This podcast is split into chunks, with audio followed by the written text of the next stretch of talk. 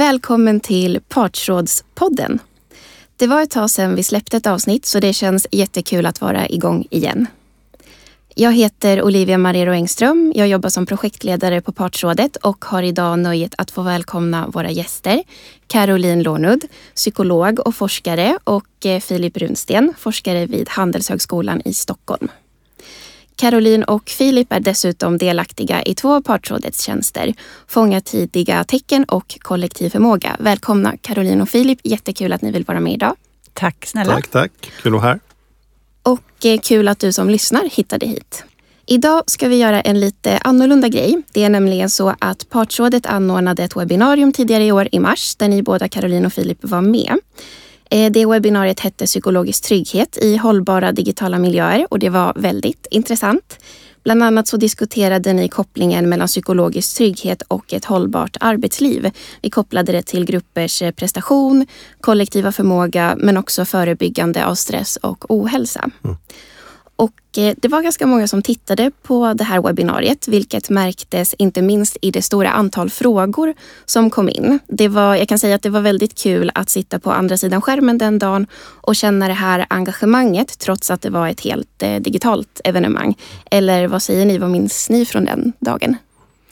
Ja, men eh, bland annat alla de här frågorna som bara strömmade in och det var verkligen svårt att hinna beta av ens en bråkdel av dem känns det som. Så att, otroligt roligt att vi får möjlighet att prata om de här idag istället. Ja, och kul, kul att se det engagemanget för, för de här frågorna.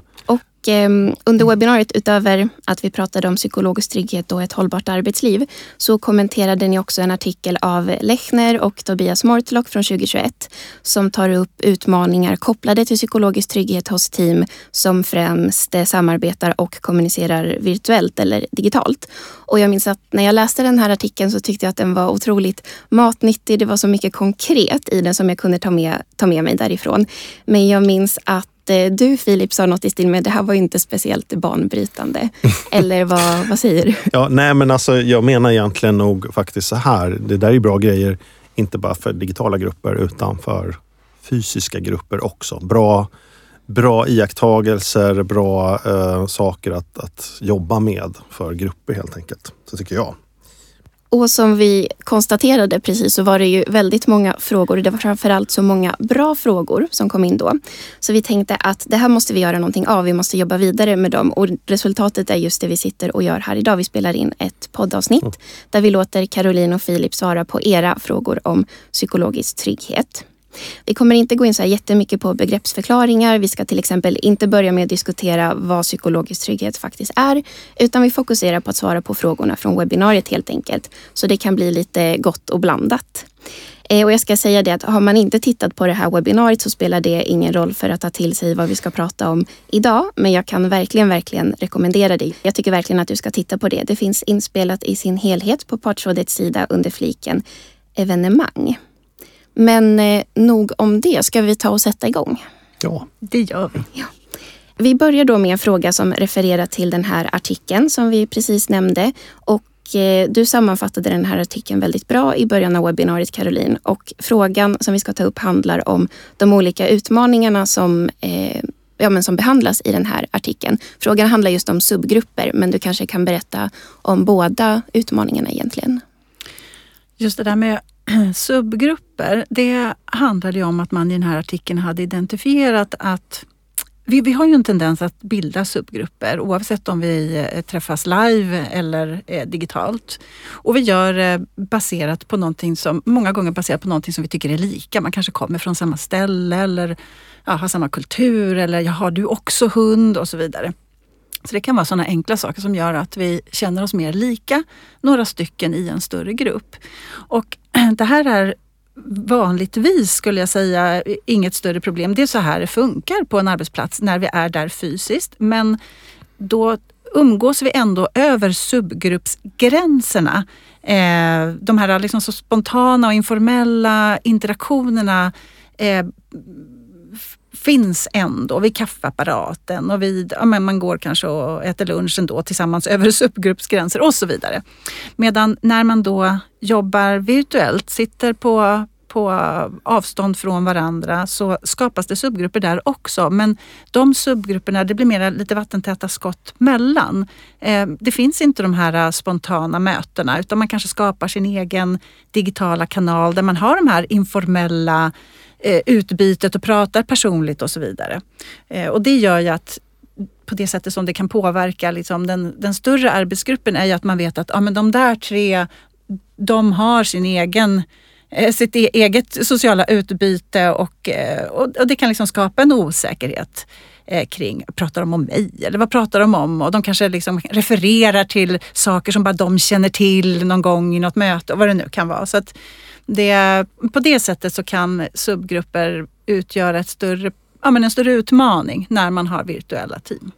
Och det är något som man får vara extra uppmärksam på då när man kanske sitter uppdelat fysiskt, virtuellt eller hybritt? Ja, nej, men verkligen. För jag tänker att där, där blir ju då, det är ju en, en större utmaning än så det här med att alla de här informella och spontana interaktionerna inte längre äger rum när man sitter då virtuellt. Och att man istället behöver anstränga sig för att på olika sätt bygga in dem lite grann. Man kanske måste ha ett, ett möte, det här fredagsmötet där vi ses och bara pratar vad vi ska göra, om, vad vi ska göra i helgen till exempel.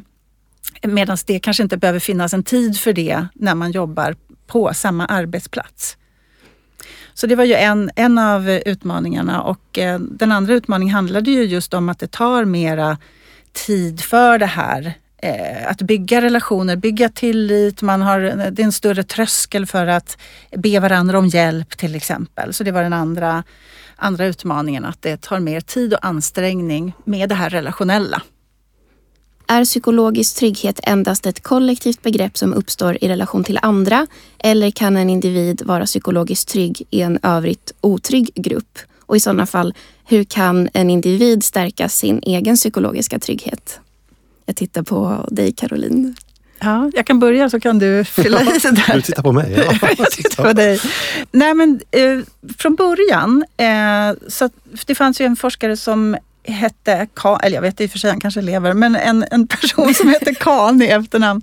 Och han eh, pratade om psykologisk trygghet och då gjorde han det som ett individuellt fenomen.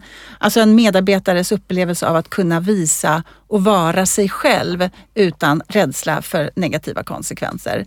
Men den person som har gjort det här begreppet, liksom satt det på kartan, det är ju Amy Edmondson och hon pratar om det som ett gruppfenomen. Som liksom en, en delad upplevelse i en grupp av att här kan vi våga ta interpersonella risker som man pratar om. Den här risken att eh, ah, visa sig själv som en människa, inte den liksom perfekta varelsen som alltid säger och tänker smarta saker och så vidare. Så att hon pratar om det som ett, ett gruppfenomen och det är så hennes forskning också har, har sett ut. Ja, och, men man kan ju lägga till då ändå, för jag antar att utifrån när jag läser frågan så tänker jag att, att den här personen undrar liksom, visst kan du vara eh, olika psykologiskt trygg som person också? Eller ja, det ja. var kanske där också till och med forskningen börjar då. då. Um, så att, så att det är ju det är klart att det kan ju vara om man tar till sig den här idén därför att det, det Amy Edmondson gör också, eller där det här begreppet har blivit intressant, det är intressant på många sätt, men det är ju att det faktiskt påverkar vårt sätt att, att lära oss och lyssna på varandra och hantera komplexa situationer. Um, och, och då kan man ju säga så här att uh, du kommer ju, genom att du utvecklar din egen psykologiska trygghet så, så kan du fortfarande drabbas av att en grupp är, är psykologiskt otrygg. Det, det, är, det har inte du kontroll över. Men den här effekten som vi egentligen är ute efter, att lära sig lyssna på andra, att, eh, så att säga, vara uppmärksam på eh, och hur du tänker, vad du tar med i ditt tänkande, vad, vad, alltså, strukturera ett bra samtal helt enkelt. Det kan du också liksom utvecklas som person och då blir du ju på något plan lite mindre beroende av gruppens psykologiska trygghet. Så kan man väl säga. Jag tänker att om man är en person som har en ganska god självkänsla, alltså mm. är ganska trygg i sig själv, eh, så kan man, det vill säga att man själv inte har så stora problem med att visa sig ja, berätta mm. om misstag man har gjort eller vad man har lärt sig och, och, så vidare. Så tänker jag att man faktiskt kan också eh, sprida den Ja, mm, i, i, en, i en grupp som kanske inte är lika psykologiskt trygg. Men har du en, en person som kommer och är, liksom, är väldigt trygg i sig själv och, och börjar visa sig utan mask och så vidare, Mm. så tänker jag att det kan inspirera andra. Bra poäng.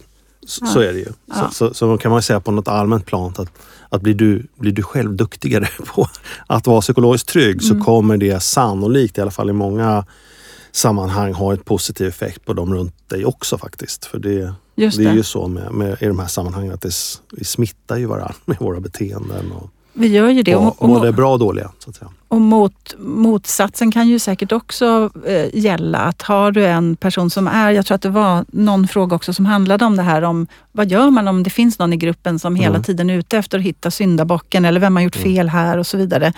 Att det är klart att det kan eh, påverka resten av gruppen. Och det vet, vet jag själv av personlig erfarenhet också av att ingå i sådana grupper. Det kan räcka med att en person eh, ja, är den som, som eh, man hela tiden liksom förhåller sig till. Oj, kan jag Mm. säga så här eller får jag ett litet stick då? Eller får jag något litet hov? Så här, ja, att, att jag blir hånad på något vis. Mm. Eh, så, att, så kan det också bli och otroligt viktigt tänker jag att eh, ta tag i den personen på något sätt. Jajamän, ja. Eh, vi fortsätter. Ni tar upp vad det är vi ska göra. Men ni tar upp att vi ska till exempel arbeta med spelregler, teambuilding och så vidare. Och har ni även svar på varför människor tenderar att döma varandra för misstag och sänka taket i grupparbetet och hålla på information? Det här tolkas ofta som prestige, status, revir och så vidare. Stämmer det och eh, vad gör vi åt det? Ja, men jag tycker det här, det här ska bli kul att höra vad du tänker om som psykolog. Men jag, jag tänker att ja, det stämmer egentligen därför att faktiskt man kan se det ganska snällt eller rationellt att människor är faktiskt av goda skäl lite försiktiga eh, när vi närmar oss andra och jag tror på, på något plan ska vi nog vara tacksamma för det. Att det är så. Eh, men det här, och det, det kallas för egentligen för defensivt beteende. Så jag skulle säga att det, ditt standardbeteende i en organisation är att du kommer vara defensiv. Det betyder faktiskt, och det bygger egentligen på att du faktiskt skyddar dig själv. Du skyddar din egen uppfattning. Du avvaktar med vem du tänker låta dig påverkas av. Du är inte beredd att ändra din ditt sätt att se på saker hur som helst. Samtidigt som vi är sociala varelser och vill ha att det ska vara trevligt och socialt och, och lite så. så att det här, vi, lite grann kan man säga så här, vi, vi både försöker skydda vårt sätt att tänka, eller avvakta kanske man ska säga snarare. Och, och så samtidigt försöker vi mötas och sådär. Och då blir faktiskt svaret på den, den lite motsättningen där, att vi gärna håller oss till det vi kallar för varmluft. Alltså att du pratar en massa men, men du säger inget liksom kontroversiellt. Och det kan ju vara väldigt trevligt på en cocktailparty eller något. Då står vi där och bara låter munnen gå. Liksom. Men när vi jobbar och ska tänka och jobba med svåra saker, då blir det här ett problem. Faktiskt. Så att man kan väl säga att det, det är där som kraven på oss att, att släppa lite på det här och bli skickligare på att möta andra organisationer kommer ifrån att vi faktiskt, ja, vår tillvaro och våra organisationer blir svårare och svårare. Så, så det är egentligen ingen dålig, det är inte för att vi är dumma eller, eller så, utan det är ju en, faktiskt en, en rimlig mekanism. Då. Vad tänker Och- du kring det? Ja, men, ja, men jag, jättespännande att höra. Vad sa du, när, när det här defensiva, vad är det man skyddar där? Jo men det finns, eh, jag, jag, jag har ju snott det här från, från två av mina hjältar, Argus och Schön som ju har, har jobbat mycket med det här och de pratar liksom om ett, det de kallar för ett model 1-beteende eller liksom ett defensivt beteende. Och det är ju, du, egentligen så skyddar du ju, dels så, så närmar vi oss varandra försiktigt så att du liksom inte är för påig och låter för mycket och sådär utan inte försiktig när du närmar andra. Så det är ju ett sätt att ska säga, vara lite varsam med andra. Då. Men du skyddar också ditt, ditt synsätt. Eh, och, och det här kan man till och med se rent biologiskt att när, så länge vi är lite stressade och, och liksom så här, då, då har vi svårare att eh, tillämpa det som kallas för system 2. Alltså det, den del av hjärnan där vi faktiskt kan ifrågasätta våra egna övertygelser som då är så att säga, system 1. Eh, och det är ju ganska rimligt, eller hur? För att du, du vill ju liksom avvakta lite och se, är, är du någon att lyssna på? Innan jag låter dig komma in i liksom min, den del av hjärnan som, som liksom uppdaterar mina, e- mitt, mitt eget tänkande. Sådär. Så det, det, det är ju den, det, är det man skyddar, kan man säga. Ja, ja, och där tänker jag att man kan, så som jag tänker, så skulle man kunna lägga till där att man också skyddar eh, sin egen plats i eh, eh, ja, men i gruppen. Att det liksom, ja men precis, i flocken, verkligen så. Uh, att till syvende och sist, vi, uh, det är ju jättefarligt för oss att bli uteslutna och det vet ju alla, alla om. Att det här liksom ligger ju där och puttrar i bakgrunden. Mm. Och jag tänker att det är också en, en sån, någonting som vi skyddar oss uh, ifrån. Eh, och därför så blir vi... Jag tänker att det är också där... Del, dels så vågar man inte visa sig själv eh, riktigt. Och precis som du säger, det här varmluftpratet, att vi kan liksom prata om de här generella begreppen och alla håller med. Ja, det är jätteviktigt med en strategi. Eller, mm. jaha, men vilken strategi? Blir man mm. konkret, då blir det plötsligt risk för att man är oense. Sådär. så, att, eh, så att prata om väder och vind, det är ofarligt. Eh, men det bygger ingen psykologisk trygghet, definitivt inte.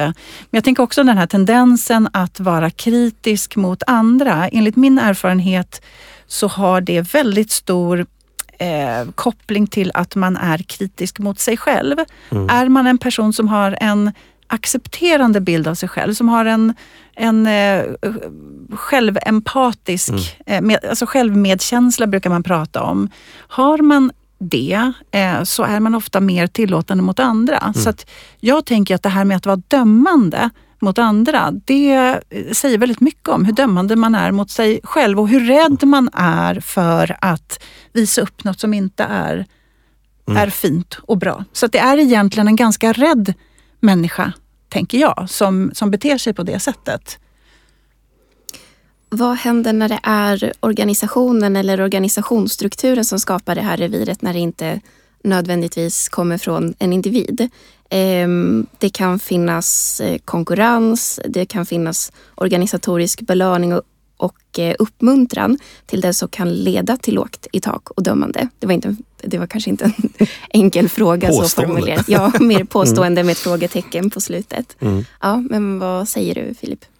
Ja, men, nej, men så, alltså, rimligen så, så finns det ju olika ska säga, organisationsmiljöer som, som skapar olika förutsättningar för vår interaktion och så. så och det är sådana som är kanske väldigt så här, eh, vad heter det, competitive, kon konkurrensmiljöer och sånt kanske skapar lite kallare grupper. Så, här. så är det ju rimligtvis. Jag tycker ju att eh, då, det enkla svaret är ju att då, det, och, i och med att det här är sant så måste det också finnas en dimension i det här som handlar om att, att grupper eller de som verkar i de här organisationerna på, på golvet eller alltså i praktiserar i, de möter varandra, de måste få ha en återkopplingssignal tillbaka till organisationsstrukturerna när det gäller sådana här saker. Det är mycket det vår forskning handlar om nu.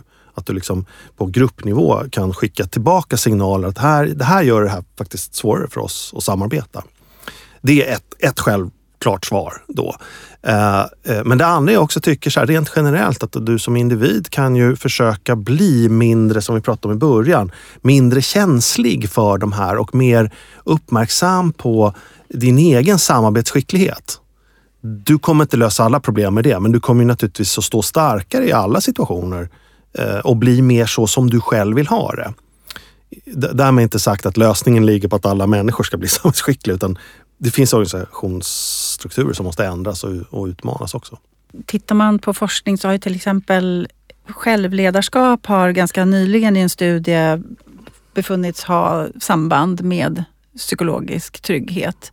Och, eh, så jag tänker att det här med, liksom, har man en väldigt kontrollerande, en väldigt hierarkisk struktur och väldigt kontrollerande eh, organisation så är ju inte det någonting som uppmuntrar psykologisk trygghet. Det uppmuntrar mm. inte autonomi och kreativitet och självbestämmande utan du har hela tiden någon som ska kolla att du gör rätt. Och det är inte någon bra grogrund för psykologisk trygghet utan just när man kan uppmuntra autonomi och ja, lita på att människor kan eh, ja, men göra goda val liksom i, sin, i sin i sitt värv så är det en grogrund för psykologisk trygghet. Jätteintressant. Eh, varför glömmer vi bort det här basala med att öva på saker som att sätta spelregler, grundstrukturer, följa upp hur vi kommunicerar och bemöta varandra? Eh, och att främja att lyfta den här alternativa åsikten Ja. jag, jag andas in som att jag ska börja prata. Ja, Vill du det börja nu. Caroline? Vill du säga Eh, ja, men det, jag, det jag tänker med den frågan det är att det är en jättebra fråga och eh, jag vet inte om det finns något bra svar men det är en otroligt viktig. För jag, jag tänker tillbaka på min egen skoltid. Inte har vi någonsin, eller jag blev aldrig någonsin eh, drillad i hur man ska samarbeta. Det var Nej. som att vi sätter samman elever Ja. i grupper och då lär de sig liksom, av sig själva. Eh, och eh, det där, eh, och, och det märks tycker jag också i arbetslivet nu att, att människor eh, och, och jag själv också, vi är väldigt lätt fokuserade på vad vi, vi ska åstadkomma, målet och vad ska vi skriva och vad ska vi, liksom, vem tar reda på vad och så vidare. Men vi pratar inte så mycket om ja, men hur ska vi samarbeta. Mm. Så att jag, jag tror att det, det är en väldigt bra eh, observation som den här personen har gjort, att eh, det ser ut på det här viset. Men det finns ju det finns ju verktyg som after action review till Ja, exempel, att man liksom bygger in sådär, hur har det funkat? På, ja, det, det, det finns en, en speciell metodik för after action review som inte är rocket science, men, men det finns en struktur där. Ja, ja, vad, Nej, vad, men jag, jag, det där, jag tänker gärna spinna vidare på det, för jag, jag tror att det där är nog lite av grundproblemet, att vi liksom inte problematiserar samarbetets egenskaper i sig självt liksom, eh, och vad det innebär. Som du säger, vi liksom får ingen skolning i hur, hur gör man när man Nej. samarbetar? Vad är bra, vad är dåligt och sådär. Eh, och därför så har vi liksom inga begrepp och vi går i våra egna fällor. Och så på ett, alltså jag ska ta ett exempel. för Jag, jag, har ju tränat säkert hundratals grupper i det här själv så att man ser ju massa roliga saker. Då. Men, men här, det är ju naturligtvis svårt att samarbeta. Det är ganska bra att konstatera från början. Att samarbeta på ett, på ett högkvalitativt sätt är svårt. Det, det får du inte gratis, annat än i undantagsfall och då är det ren tur att ni råkade passa ihop. Liksom. Utan vi, men däremot att samarbeta så att vi liksom hyfsat, så att vi hankar oss fram, ja men det grejer vi ganska lätt. Och då har det blivit ribban lite. Och, och då så blir det sån här grej som, när då man ska diskutera de här företeelserna så, så, så har vi liksom väldigt slarviga ord. Man använder ord som respekt till exempel. Det är jätte, vi kan säga såna saker på fullt allvar. Det är jätteviktigt att vi visar varandra respekt i gruppen. Men vad innebär att visa respekt? Ja, vem skriver inte under på det? Nej, liksom? exakt. Det, det, det, all, nej, det är ingen som kommer säga emot. Men vad, vad menar vi konkret? Därför att om du tar en kall grupp eller en omogen grupp, då kommer respekt vara till exempel att vi inte pratar om dig som person. Att vi inte nämner exakt vad du gjorde, när du gjorde rätt. För, utan ska vi säga någonting där vi kritiserar det, då ska det lindas in och det ska liksom kanske prata om man och vi och det, det är viktigt. Så, här, all, så gör man då. Medan i en högpresterande grupp, då är det precis tvärtom. Om, du, om, om gruppen upplever att du sitter och avser någon i gruppen specifikt men inte nämner det, då, då är det inte respektfullt. Förstår du? det. Så, så, då blir det så här, vad, hur ska vi använda ordet respekt? Jag, vet du vad, vi tror vi struntar i det. Vi får gå liksom ett plan djupare. För Mm. det där blir bara ord som vi kan slå varandra i huvudet med för att det är så korrekt. Men samtidigt så kan sitta och ha helt olika tolkningar av, av vad det innebär. Och då blir det ju extremt slarviga och dåliga samtal om, Ja. om något viktigt. Då. Så att, Det där tycker jag är jätteviktigt eh, och jätteintressant att du berättar och sätter ljuset på hur olika det kan se ut vad respekt är. För det har inte jag riktigt tänkt på. Men det är klart att det är så nu när du berättar det. Sen har jag ju en förkärlek för det här med beteenden. Det är ju liksom, en stor del av mitt arbetsliv går, går ut på att koka ner saker till beteenden, just vid beteendeförändring. Men jag har också lagt märke till hur svårt det är för människor att, att eh, beskriva på beteendenivå. Det blir väldigt lätt egenskaper. Att eh, ja, men, här ska vi vara engagerade eller här, sådär, men du är så bra eller du är flexibel.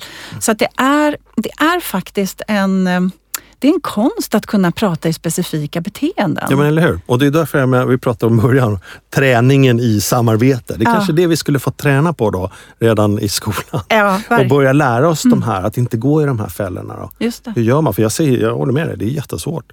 Men eh, det är ju många grejer i början. Ja, det är många grejer i början. får- Ja. Ja.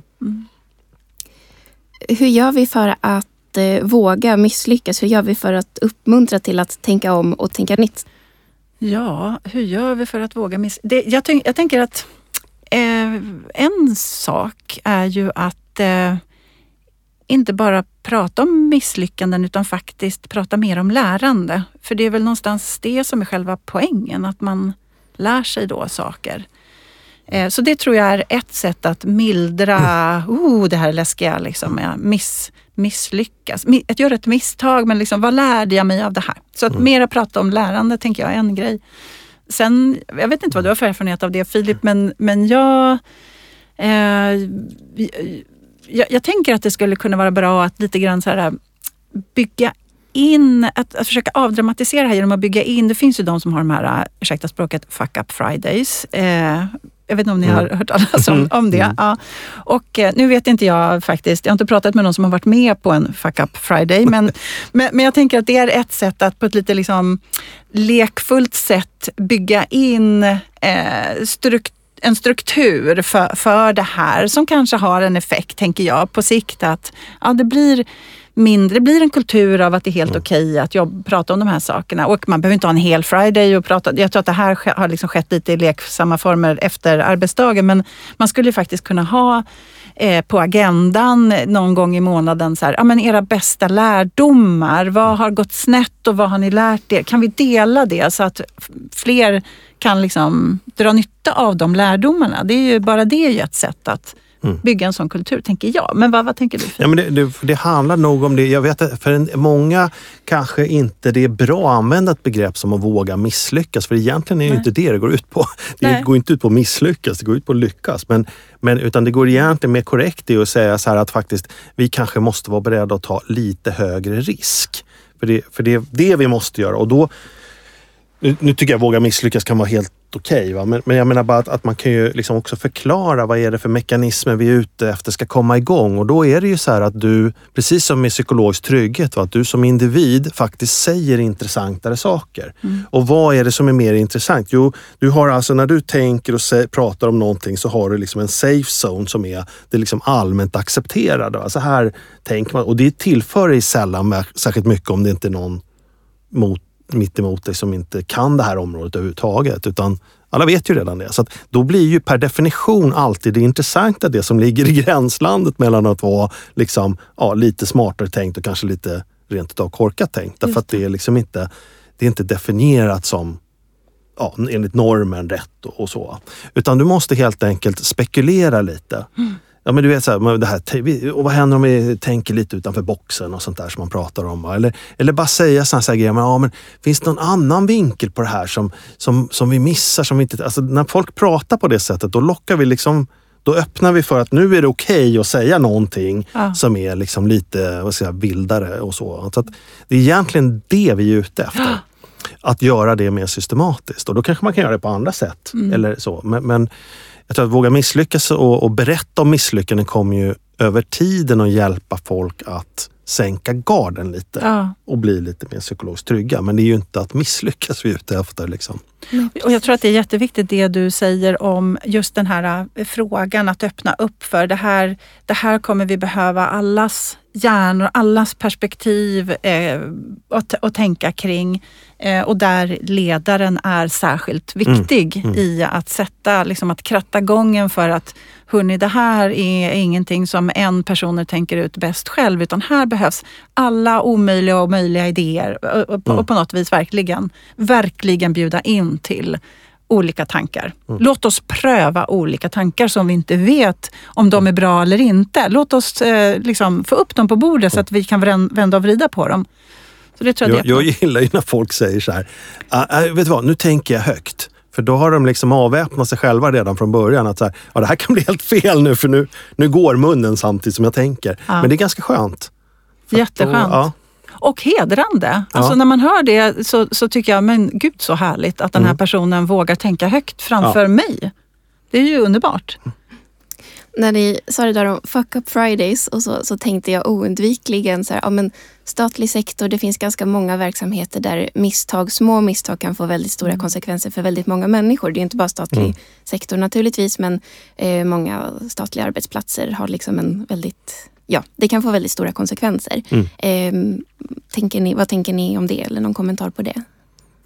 Jättebra poäng. Verkligen. En del, en del kanske tycker så här, vi är helt jävla världsfrånvända när vi sitter och pratar här nu. För, för så kan det faktiskt vara. Jag jobbar med någonting där här går fan inte att fucka upp något. För då blir det jättetokigt. Men självklart om man granskar den verksamheten oavsett vad det är lite mer i detalj så kan man hitta andra sätt att närma sig samma grej. Det vi är ute efter, nämligen det här lite mer utanför boxen-tänkandet. Dina, dina liksom, ska säga, krasst lite mer intressanta tankar. Så.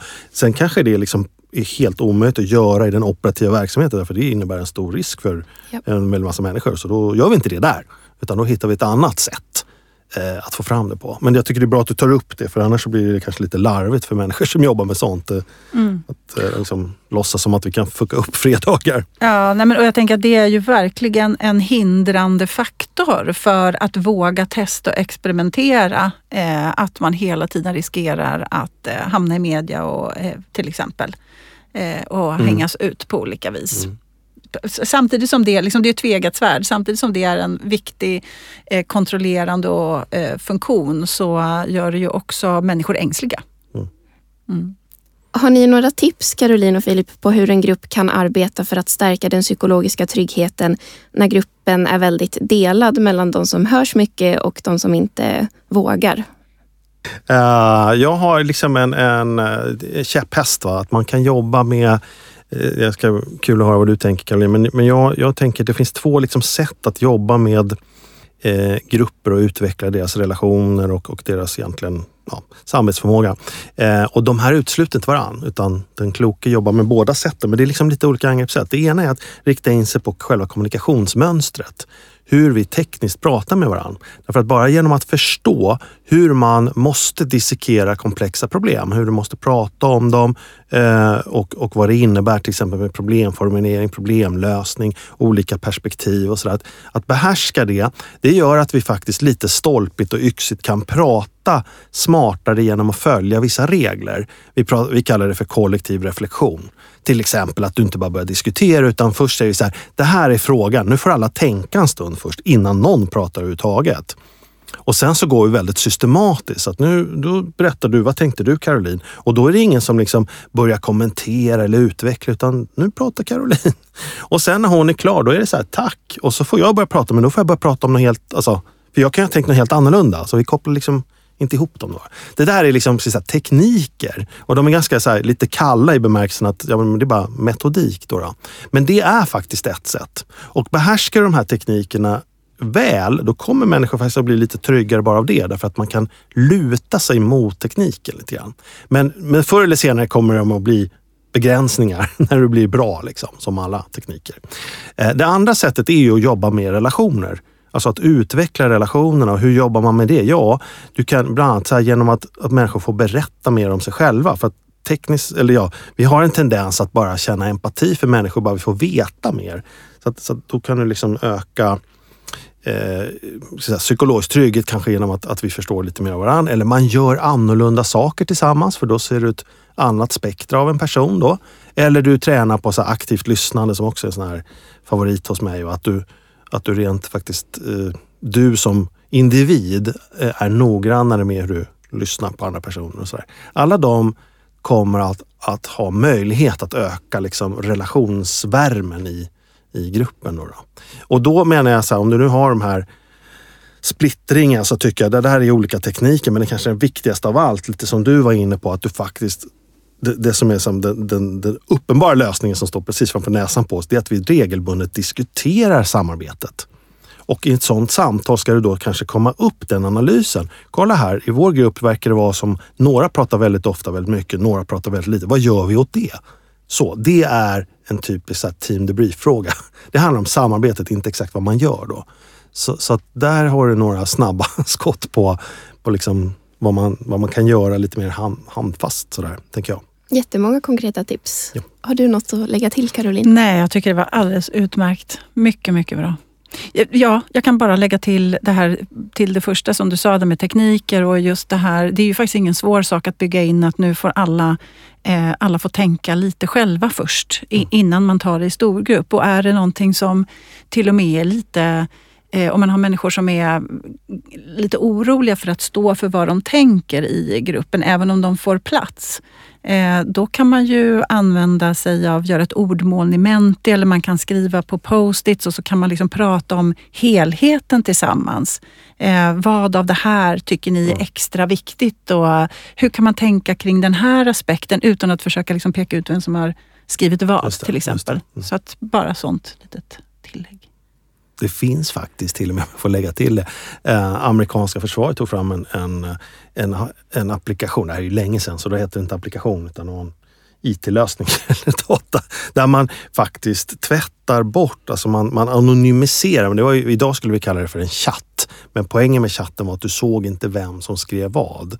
Och då, på den tiden seriekopplade de persondatorer.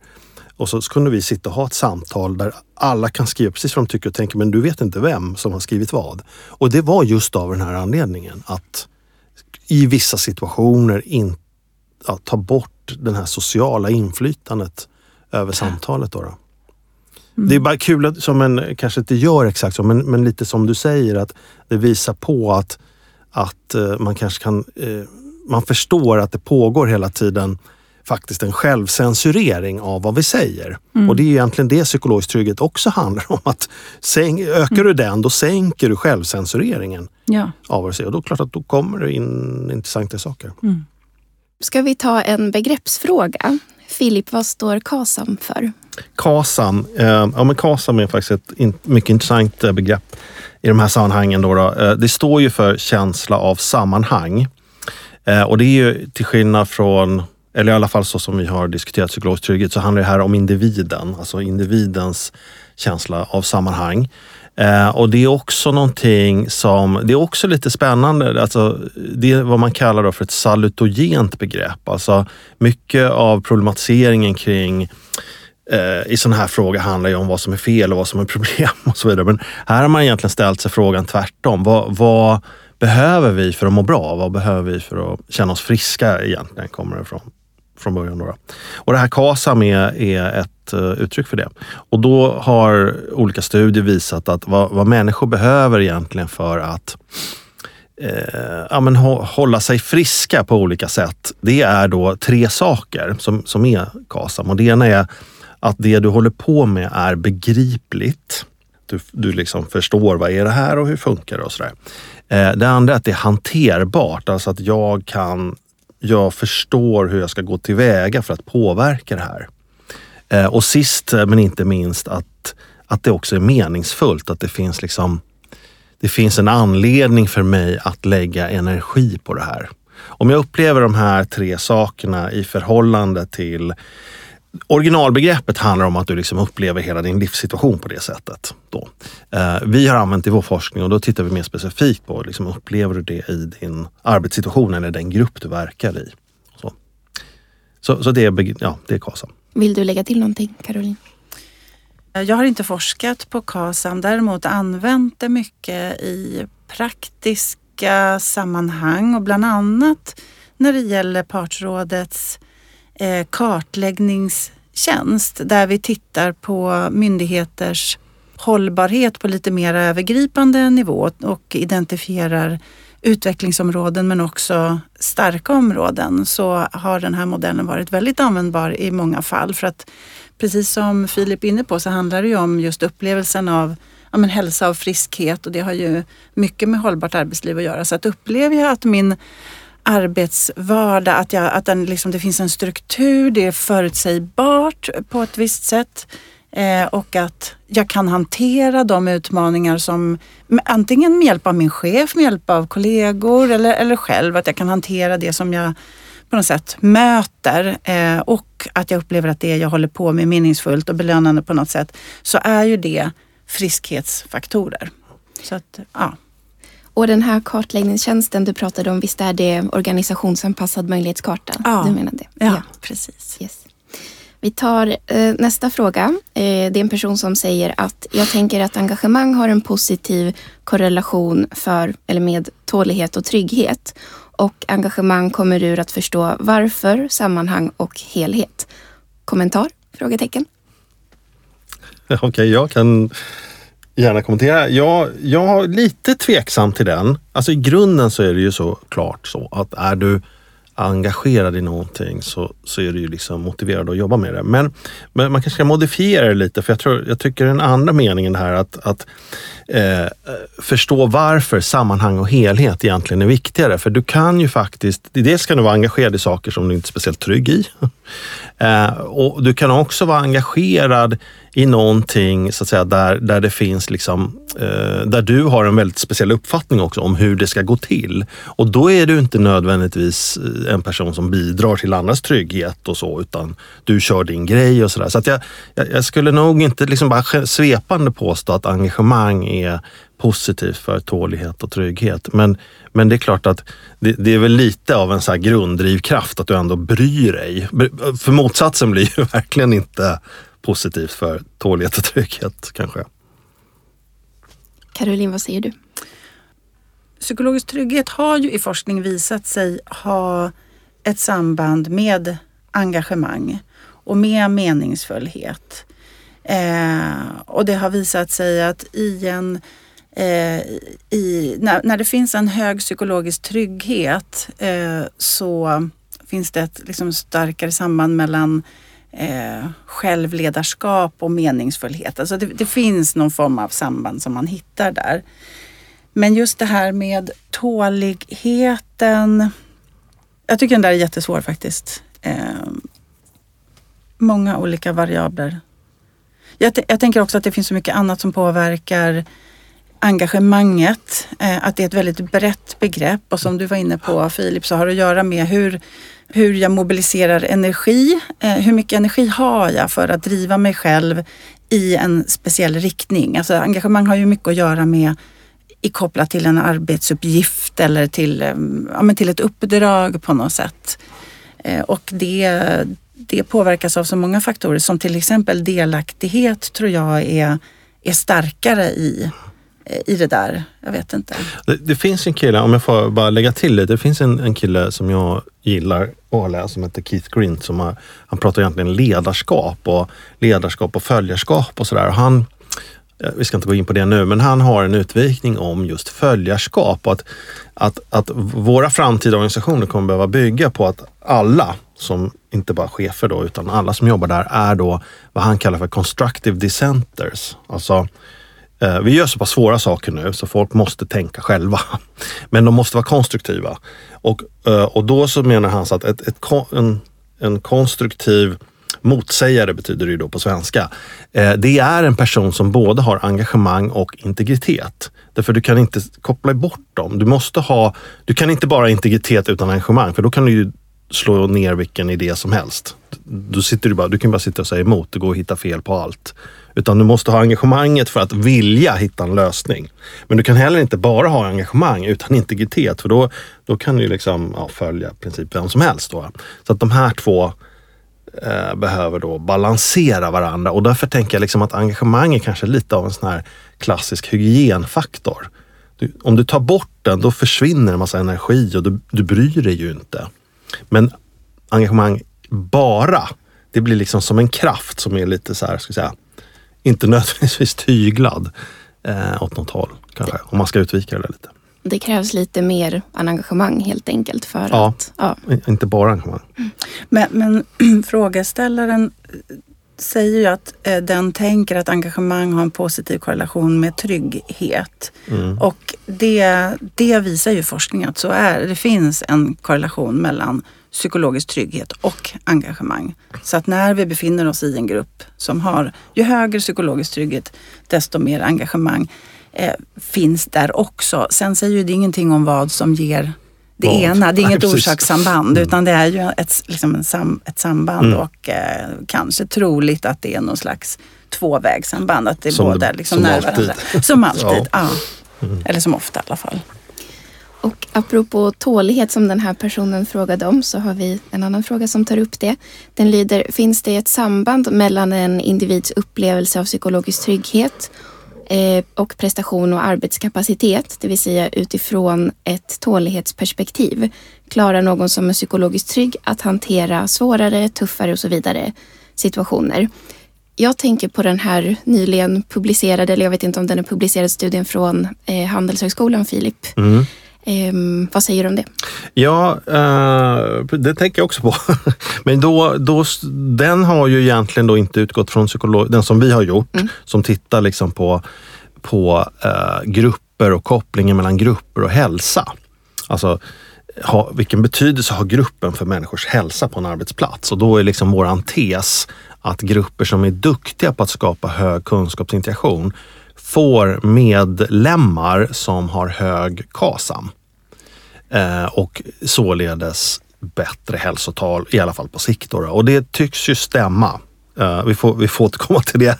Men, men poängen här är väl egentligen att, eh, att då är ju då den här tåligheten, den har visats tidigare. Alltså att människor som har hög KASAM, de är tåligare i relation till stressorer, alltså faktorer som stressar oss. Och därför är det här ett viktigt begrepp. Därför att vi, menar ju liksom att, att mycket av tänket historiskt kring så här, hälsohantering på arbetsplatser har ju varit liksom så att försöka ta bort dåliga saker för, för hälsan och det är ju bra. Liksom, det ska vi fortsätta med. Men vissa saker kommer ju finnas kvar. Alltså komplexiteten som ökar idag på arbetsplatser, så här, den kommer vi tyvärr inte komma... Eh, utan då gör vi oss en otjänst om vi och försöker liksom trycka undan den när det inte går. Eh, utan då måste vi kanske bli lite tåligare helt enkelt. Och då, då kanske sådana faktorer som att, att öka människors KASAM i sin arbetssituation faktiskt blir mycket viktigt. Att vi, vi måste liksom fokusera på det. Och, men vi hittar också detaljer i vår studie som faktiskt stöder det här. Att de helt enkelt, har du hög eh, KASAM så, så tål du mer av stressorerna jämfört med de som har låg KASAM. Det har kommit också en finsk studie nyligen som visar ett samband mellan psykologisk trygghet eh, och eh, utmattning, det vill säga ett negativt samband. Ju högre psykologisk trygghet, desto lägre grad av utmattning, utbrändhet. Ja. Som, eh, Ja, kanonbra. För det, det där har vi ju vi egentligen. Det var, det var bakgrunden till vår hypotes om KASAM. Men, men just att det faktiskt finns studier som, som bekräftar det. Då, då. För Ja. man tror ju det intuitivt att det ska vara Ja. en bra miljö för ja, nej men precis. människor. Mm. Nej, men jag tänker också att psykologisk trygghet handlar mycket om att man upplever ett, någon form av Ja, men dels när du har en trygghet i en, i en grupp där du känner att du inte behöver eh, vakta din tunga och så vidare. Då tar, det tar ju mindre energi att bara vara sig själv än att hålla på och hålla, liksom, vakta på den här masken. Mm. Eh, Så att i det så tänker jag att det blir ett mindre energiläckage eh, generellt. Men sen också faktiskt att gruppen blir ju ett möjligt stöd eh, i att man faktiskt kan, hörni det här, det här tycker jag är svårt. Just nu har jag det tufft hemma eller det, här, det här skulle jag behöva hjälp med. Ha, har man liksom tillgång till den typen av beteenden i den här gruppen då, då får man ju det. Om man ska använda begreppet från KASAM så blir ju då helt enkelt arbetslivet mera hanterbart. Det blir Mm, lättare att hantera. Ska vi fortsätta med en lite teoretisk fråga? Motsats till de andra. Nej, men här är det någon som säger, eh, frågar, ser ni något samband mellan grad av psykologisk trygghet och managementsystem? Min hypotes är att tayloristisk management och new public management motverkar psykologisk trygghet medan modern management som till exempel TIL stödjer psykologisk trygghet. Jag slänger ut den lite och så får vi se vem som... Ja, jag nappar ju direkt. Jag, det här sånt här älskar jag. Eh, jag skulle inte absolut säga att det är så egentligen. Därför att det är faktiskt så här att, att själva idén med de här terroristiska eller new public management som de kallas här.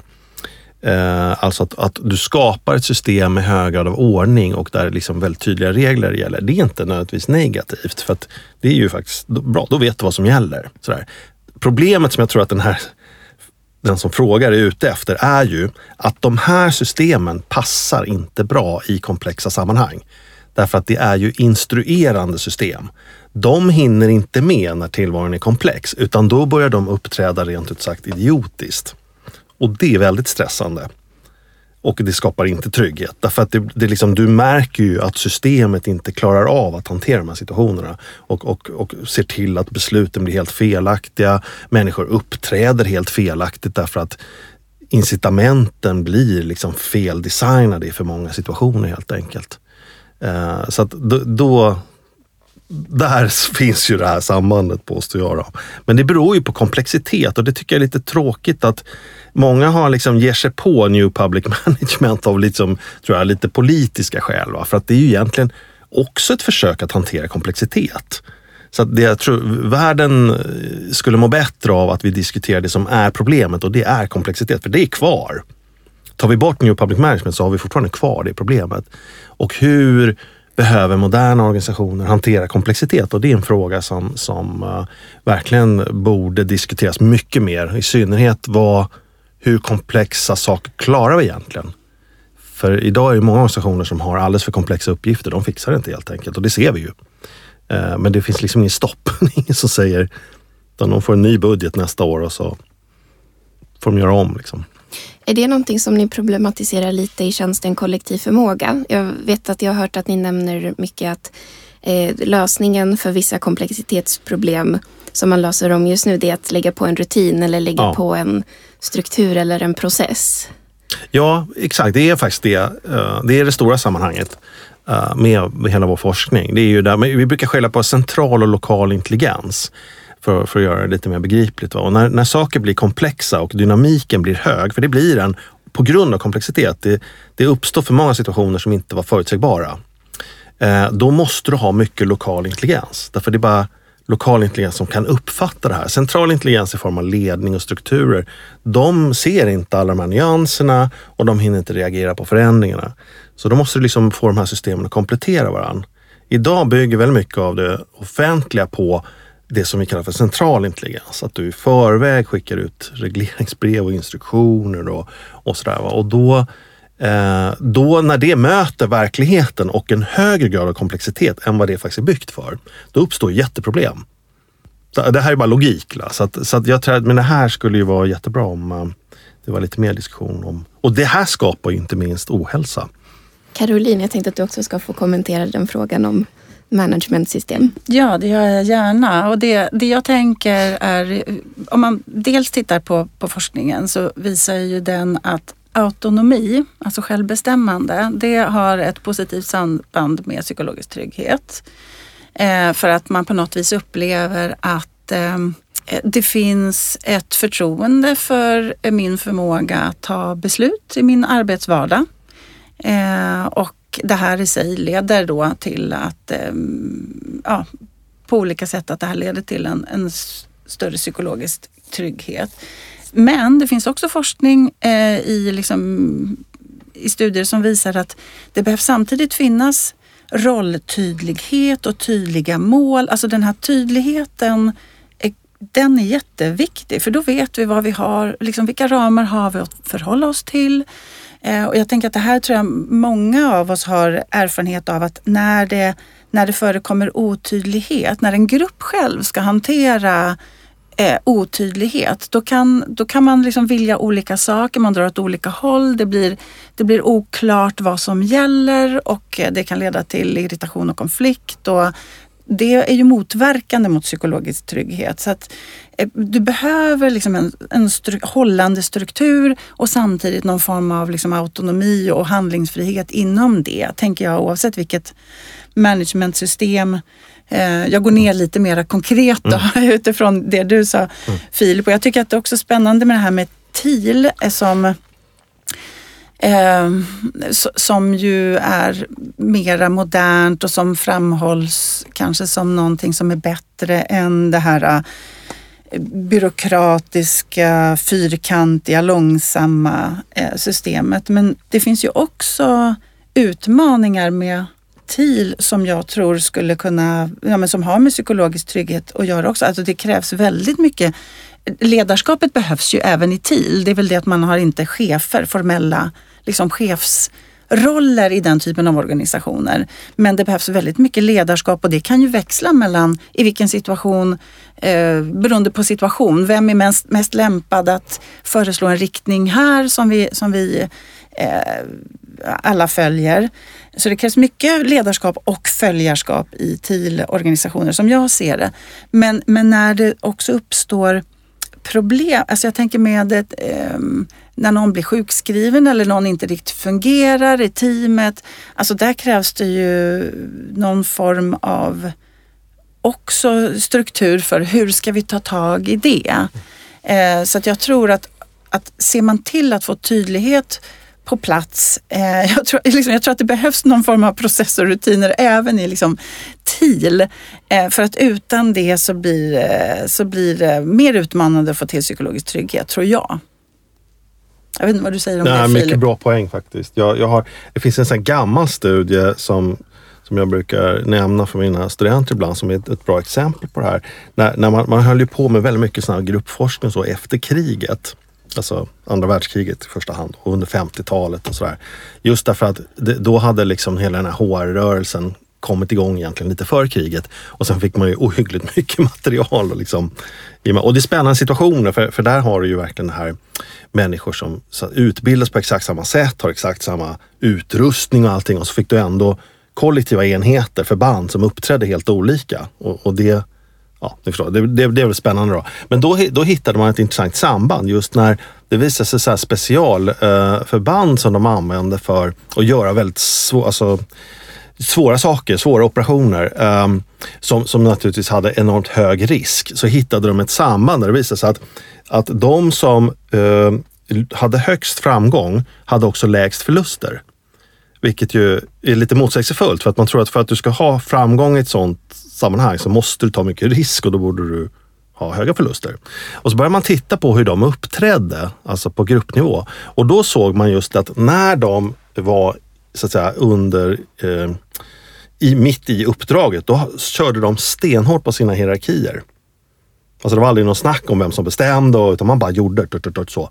Men sen när de så fort de hade möjlighet så blev de helt så demokratiska och öppna och satt och diskuterade. Vem som helst fick ställa frågor. Och, allting så här. och det är ganska spännande för det visar ju liksom på något sätt att svaret är liksom inte det ena eller det andra utan det egentligen är kombinationen och mm. tillämpa den vid rätt tillfällen. Därför att så ser livet ut lite grann. Att ibland, ibland hinner du inte diskutera och, och fundera. Men då måste ju alla vara med lite på att nu är det så. Och, ja, så, så vi måste följas åt som grupp i den här växlingen. Liksom. Så när det var skarpt läge då körde man på de här eh, etablerade hierarkierna? Ja.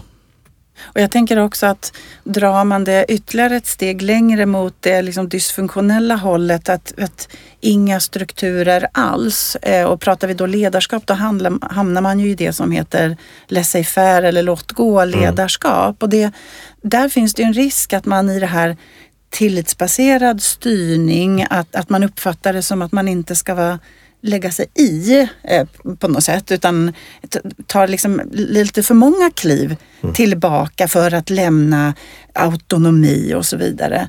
Eh, men det är ju inte positivt för vare sig för psykologisk trygghet eller för prestation utan det, det behövs ändå någon form av, av ramar i det här om vi liksom ska se se vad, vad ändå, om vi, om vi tänker oss att Taylorism och New Public Management står för för mycket processrutiner så kasta inte ut barnet med badvattnet liksom, så att pendeln slår tillbaka för mycket åt andra hållet, tänker jag. Mm. Om vi skiftar fokus lite nu, nu gör vi ett väldigt stort hopp här. Vi ska ta upp några frågor som handlar om just digitala och hybrida miljöer.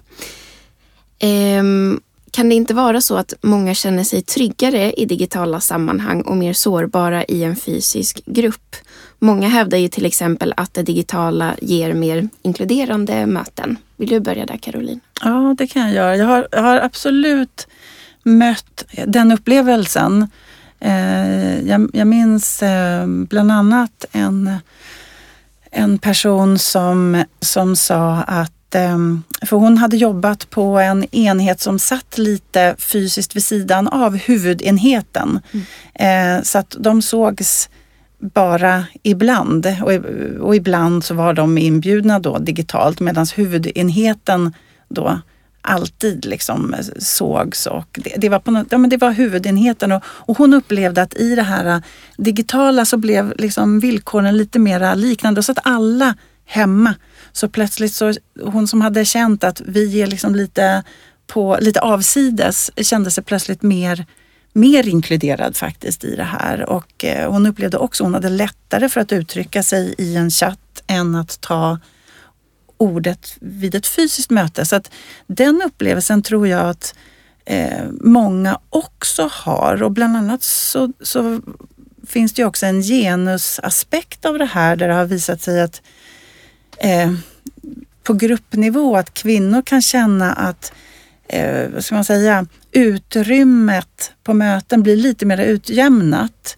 Eh, att det, liksom I de här digitala mötena så är det kanske lite mer formaliserat vem som pratar. Man, man avbryter inte lika lätt och att, eh, att män kanske har haft en fördel i, liksom i kropp, ja, men, kroppsspråk och hur man liksom tar sig an ett, ett rum och så vidare. Och det har inte gått riktigt på samma sätt i de här äh, digitala mötena. Så att det har gynnat eh, kvinnors utrymme.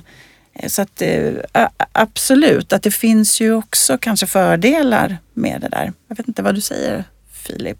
Ja, men jag sitter och lyssnar. Jag, jag, jag, jag tänker så här, när jag hör det här så, så egentligen blir det ganska logiskt. För att det här, det, det sociala dimensionen när grupper möts och kunskapsintegration som vi jobbar med, då, den är ju inte entydigt positiv. Den är liksom, det sociala kan vara förstärkande men det kan också vara så att säga, negativt för kunskapsintegration. Så det är klart, om, om, om det digitala innebär att du faktiskt reducerar den sociala interaktionen, vilket den ju gör, om inte minst genom att du inte ser varandra på samma sätt och, och sådär, så kommer det ha både positiva och negativa effekter. Mm. Eh, och, och, då kanske det är så, tänker jag, att man man ska vara medveten om det när man jobbar i de här digitala miljöerna. Just att man, då kan man ju förstärka eh, lite det som faktiskt är positivt. Just det här att, att eh, det, här formaliserandet. Jag är ju en fan av det vi kallar för kollektiv reflektion till exempel. Att du, du stä, liksom istället för att folk bara diskuterar ostrukturerat så tar man liksom det här är frågan vi ska prata om, alla får tänka en liten stund och så lyssnar man av alla en i taget. Mm. Och så går man laget runt, punkt. Det är liksom inte så här